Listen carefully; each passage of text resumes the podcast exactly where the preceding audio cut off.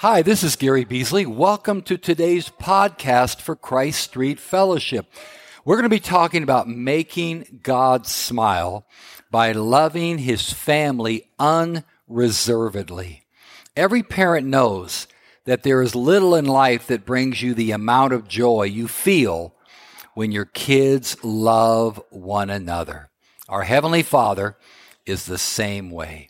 So get ready learn what it means to love one another, and make God smile.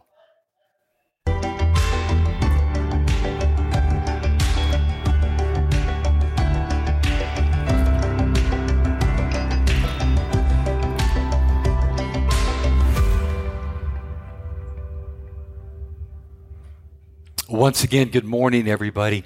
If you didn't get a copy of your notes, they're available in the back, so you can make your way back there and get some so you can write things in, remember some things, and take them home with you. Today, we're concluding our series of messages on making God smile. And we've said that you can make God smile. You can bring joy to his heart. Why? Because he's a person. He's not a force or a power or some kind of cosmic energy. He's a person. Now, by person, we don't mean he has a body like you and I, but he has a personality, which is the definition of a person. He can think, he can choose, and he can feel deeply. And he can feel joy deeply. And we can bring God joy. Isn't that incredible? We, the creation, can bring the Creator joy by doing a number of things by loving Him, by serving Him. We've talked about all of these things by giving thanks to Him.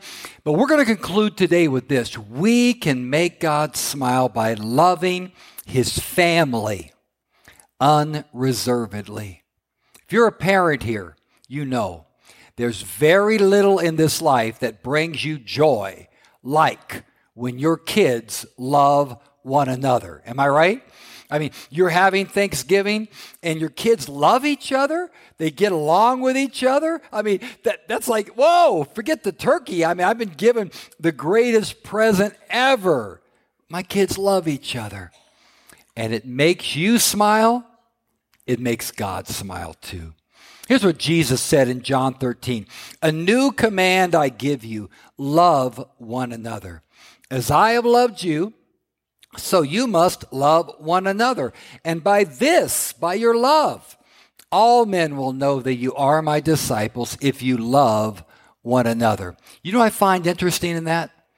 I find it interesting that he actually had to tell us to do it. Because I assume that when you became a Christian, you just naturally loved everybody. But apparently, not so. Jesus said, I command you to do it. And he called it a new command. That's interesting also. Why is it a new command? It wasn't the first time it had been given. It was given way back in Leviticus chapter 19, thousand years or more before. Uh, it says in Leviticus 19, 18, you shall love your neighbor as yourself. So it wasn't new in terms of it had never been said before.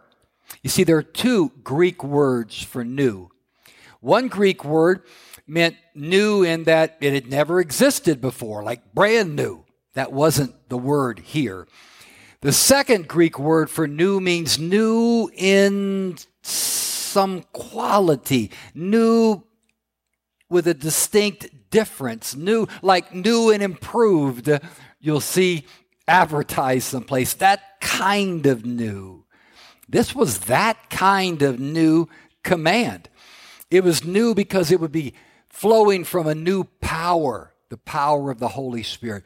It was new because it was based on the self sacrificial love that Christ had for us. This wasn't their father's love. This was going to be a new love that the church was going to be filled with, modeled after the love that Jesus had for us. And it was new also because of the word we translate love in this verse. Now, in English, we have one word for love. You know what it is? It's love. There you go. And because we only have one word, we have to qualify it constantly. I love you. These are the words every uh, high school boy hates to hear. I love you like a friend. but somebody had to say that to qualify it because we might assume they loved us like something else. We say, I love pizza. I love the Broncos. I love my wife. And it's the same word. And so it's a little tougher to communicate what we mean by it. But the Greeks were better. They had four words for love. So when you read the word love translated in your New Testament, you got to go back and find out what the Greek word was that's translated love to really understand what kind of love it's talking about. Let me give you the four Greek words for love. The first is the word storge. Storge. And sometimes in your Bible, the Greek word storge is there, but it's translated love, and so you don't know that it's storge, but that's the kind of love that it is. And storge love is almost always used in the context of family. It's the kind of love that parents have for their kids. That's storge. It's the kind of love that brothers and sisters and parents and family have. Storge. So they wouldn't say, I love you. They would say, I storge you. And you would get, oh, it's that kind of love. It's the blood is thicker than water kind of love. And interesting, the scripture says that in Romans 131 when sin starts to just destroy people and sin causes a downward spiral, it finally gets to the place where people don't even have storge love. Now, sin's got to be real bad if we don't even have the natural kind of love that parents have for children, children have for parents. In 2 Timothy 3 3, it says, In the last days, people will be lacking storge. It'll be an unnatural kind of world where we don't even love like our family anymore. We've lost even that ability.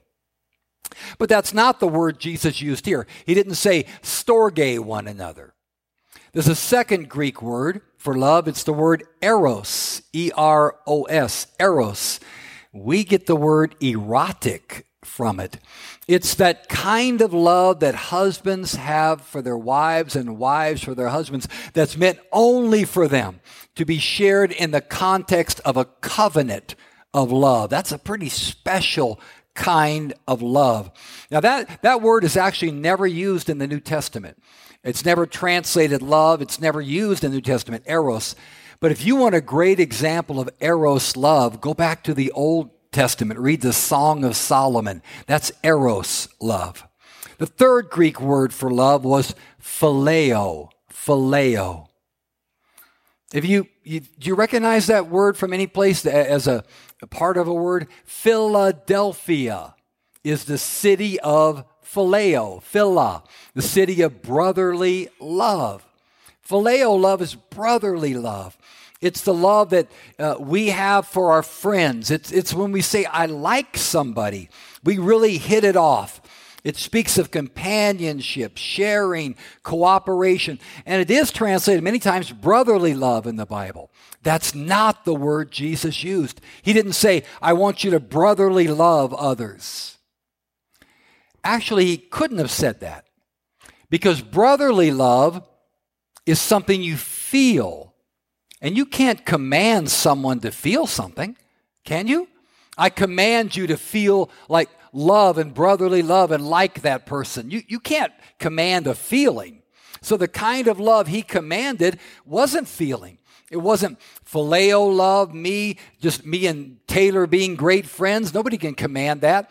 It wasn't eros love. You can't command that. It wasn't storge love because either you're in the family or not in the family. The kind of love he commanded we have was agape love. Agape love. It's the fourth word the Greeks used for love, but they didn't use it very often. But when John wanted to tell us what Jesus meant, he chose agape love. And the early Christians used it all the time. They just made it their word, agape. They had agape feasts, agape dinners. They, they agape one another because it communicated a different kind of love than brotherly love, than family love, than husband and wife love. It was, it was unconditional love. It was the love that God has for us. It was a love not based on feeling, but based on doing. Based on doing. And He could command us to do love even if we didn't feel love. You see, agape love is a choice. I choose to treat you a certain way. That's agape love. I choose to honor you. I choose to be kind to you. I choose to include you, forgive you. That's agape love. And as if they didn't get it, he clarified it. He said, I want you to love one another, agape love, as I have loved you. Whoa, you talk about raising the bar? I'm supposed to agape love you like Jesus loved me. Oh my.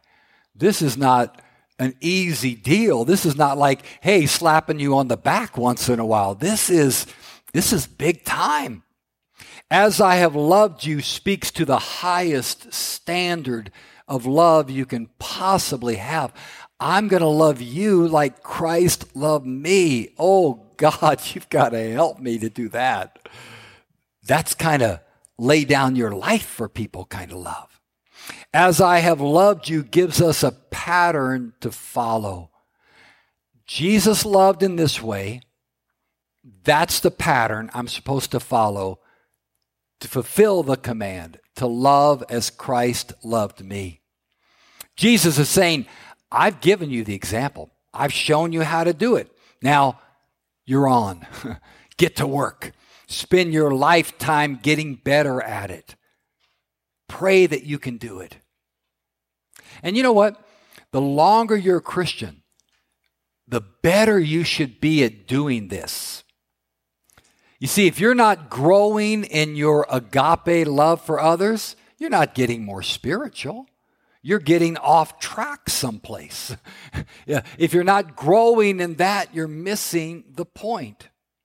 So, a pattern to follow.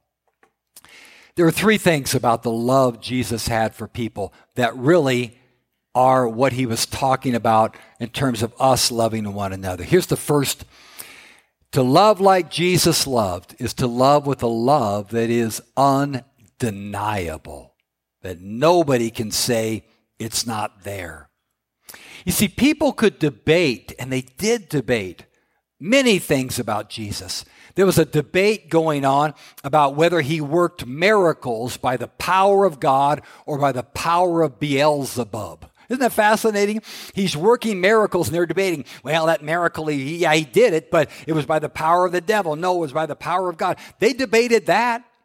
There are times in the scripture where they debated whether or not he broke the Sabbath day. Well, he's breaking the Sabbath. No, he's not. Yes, he is. They debated whether or not he was Elijah or John the Baptist or some other prophet come back from the dead. But one thing, read your New Testament, they never debated was does he really love people or not?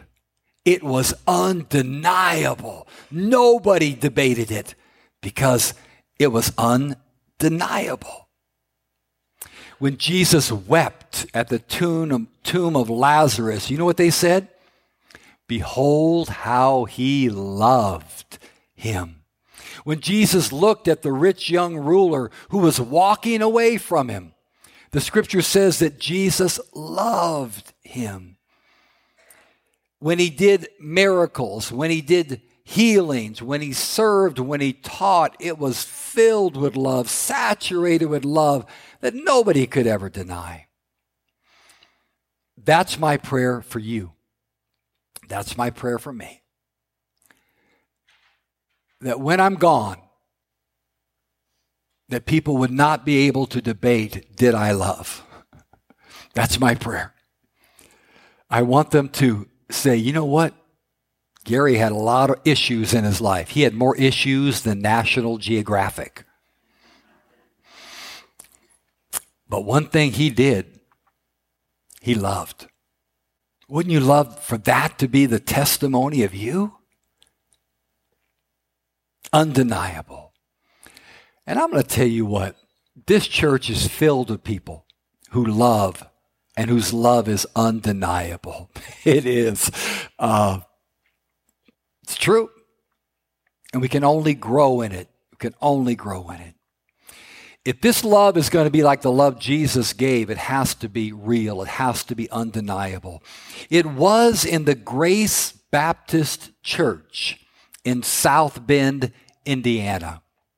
One of their members, Susie Richmond, Susie Redmond, rather, found out in her 30s that she had a terminal disease, a slow and painful terminal disease that was going to become increasingly debilitating and increasingly, increasingly painful and eventually going to take her life. Her husband, Mark, knew what that meant.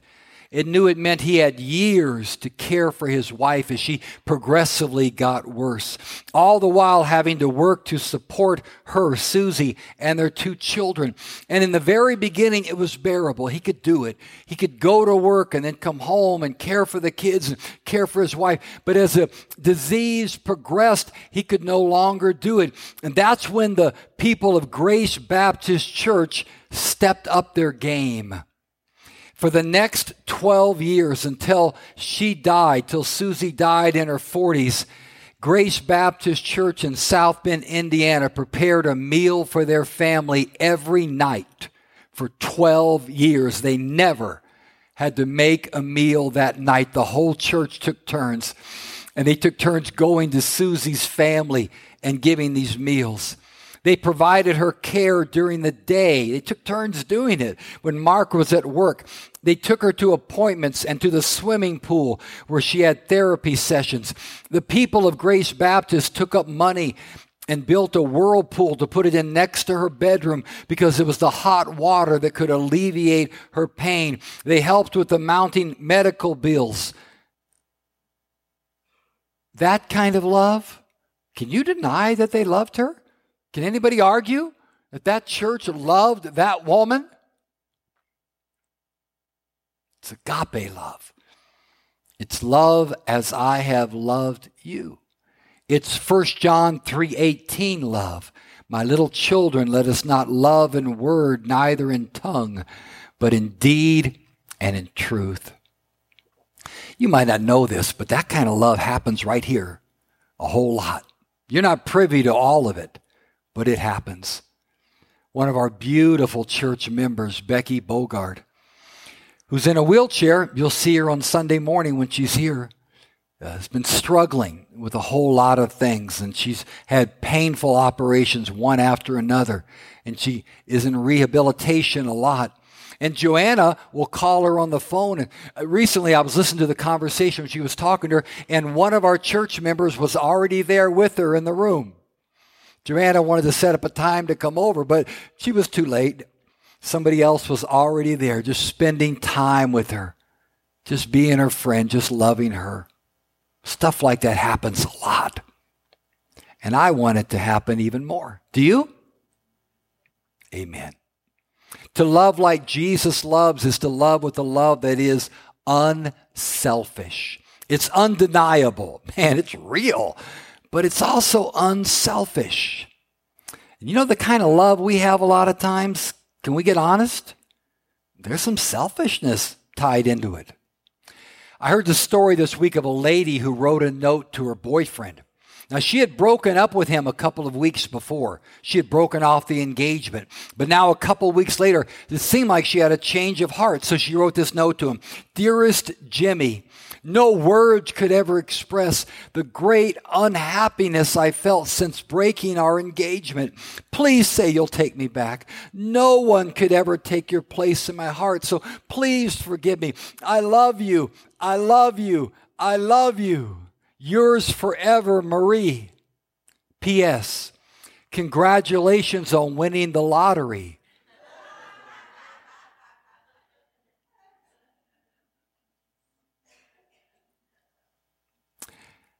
Jesus taught us to love expecting nothing in return. He taught us to give without blowing a horn or letting our right hand know what our left hand was doing. He practiced that kind of love. he taught about it, and he showed it. I want to grow in that kind of love. Do you? I do. There's a third model of this kind of love. It was undeniable, it was unselfish, and it was at the very definition of agape, unconditional. And I would say this is the hardest way to imitate Christ. To love unconditionally? Oh, that's hard.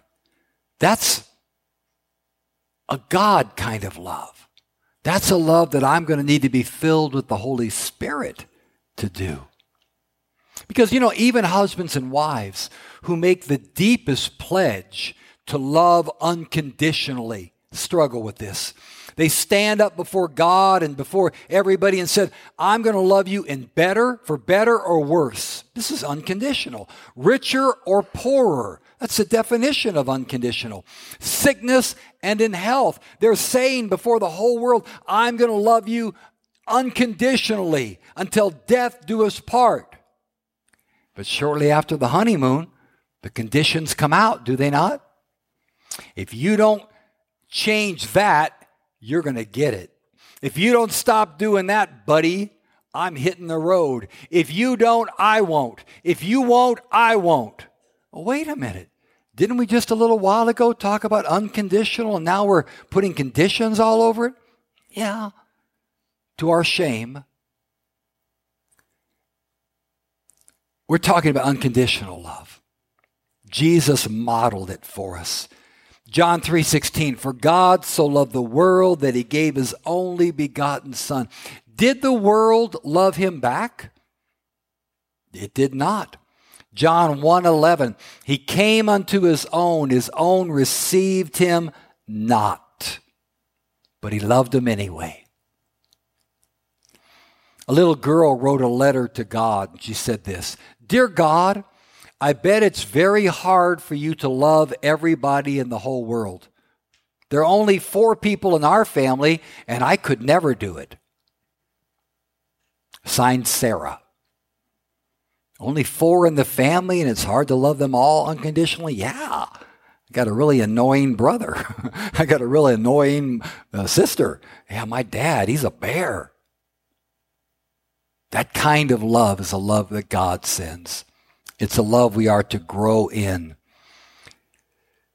It's a love that means being willing to bear with people who aren't beautiful and who annoy us.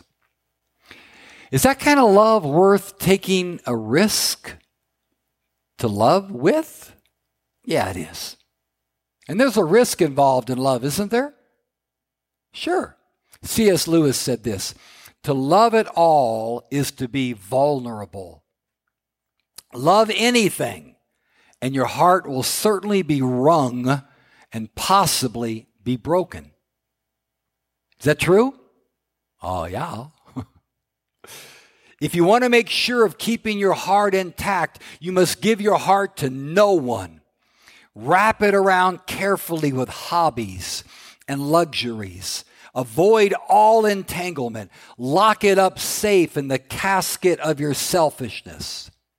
But in that casket, safe, dark, motionless, airless, it will change. It will not be broken. It will become unbreakable, impenetrable, irredeemable.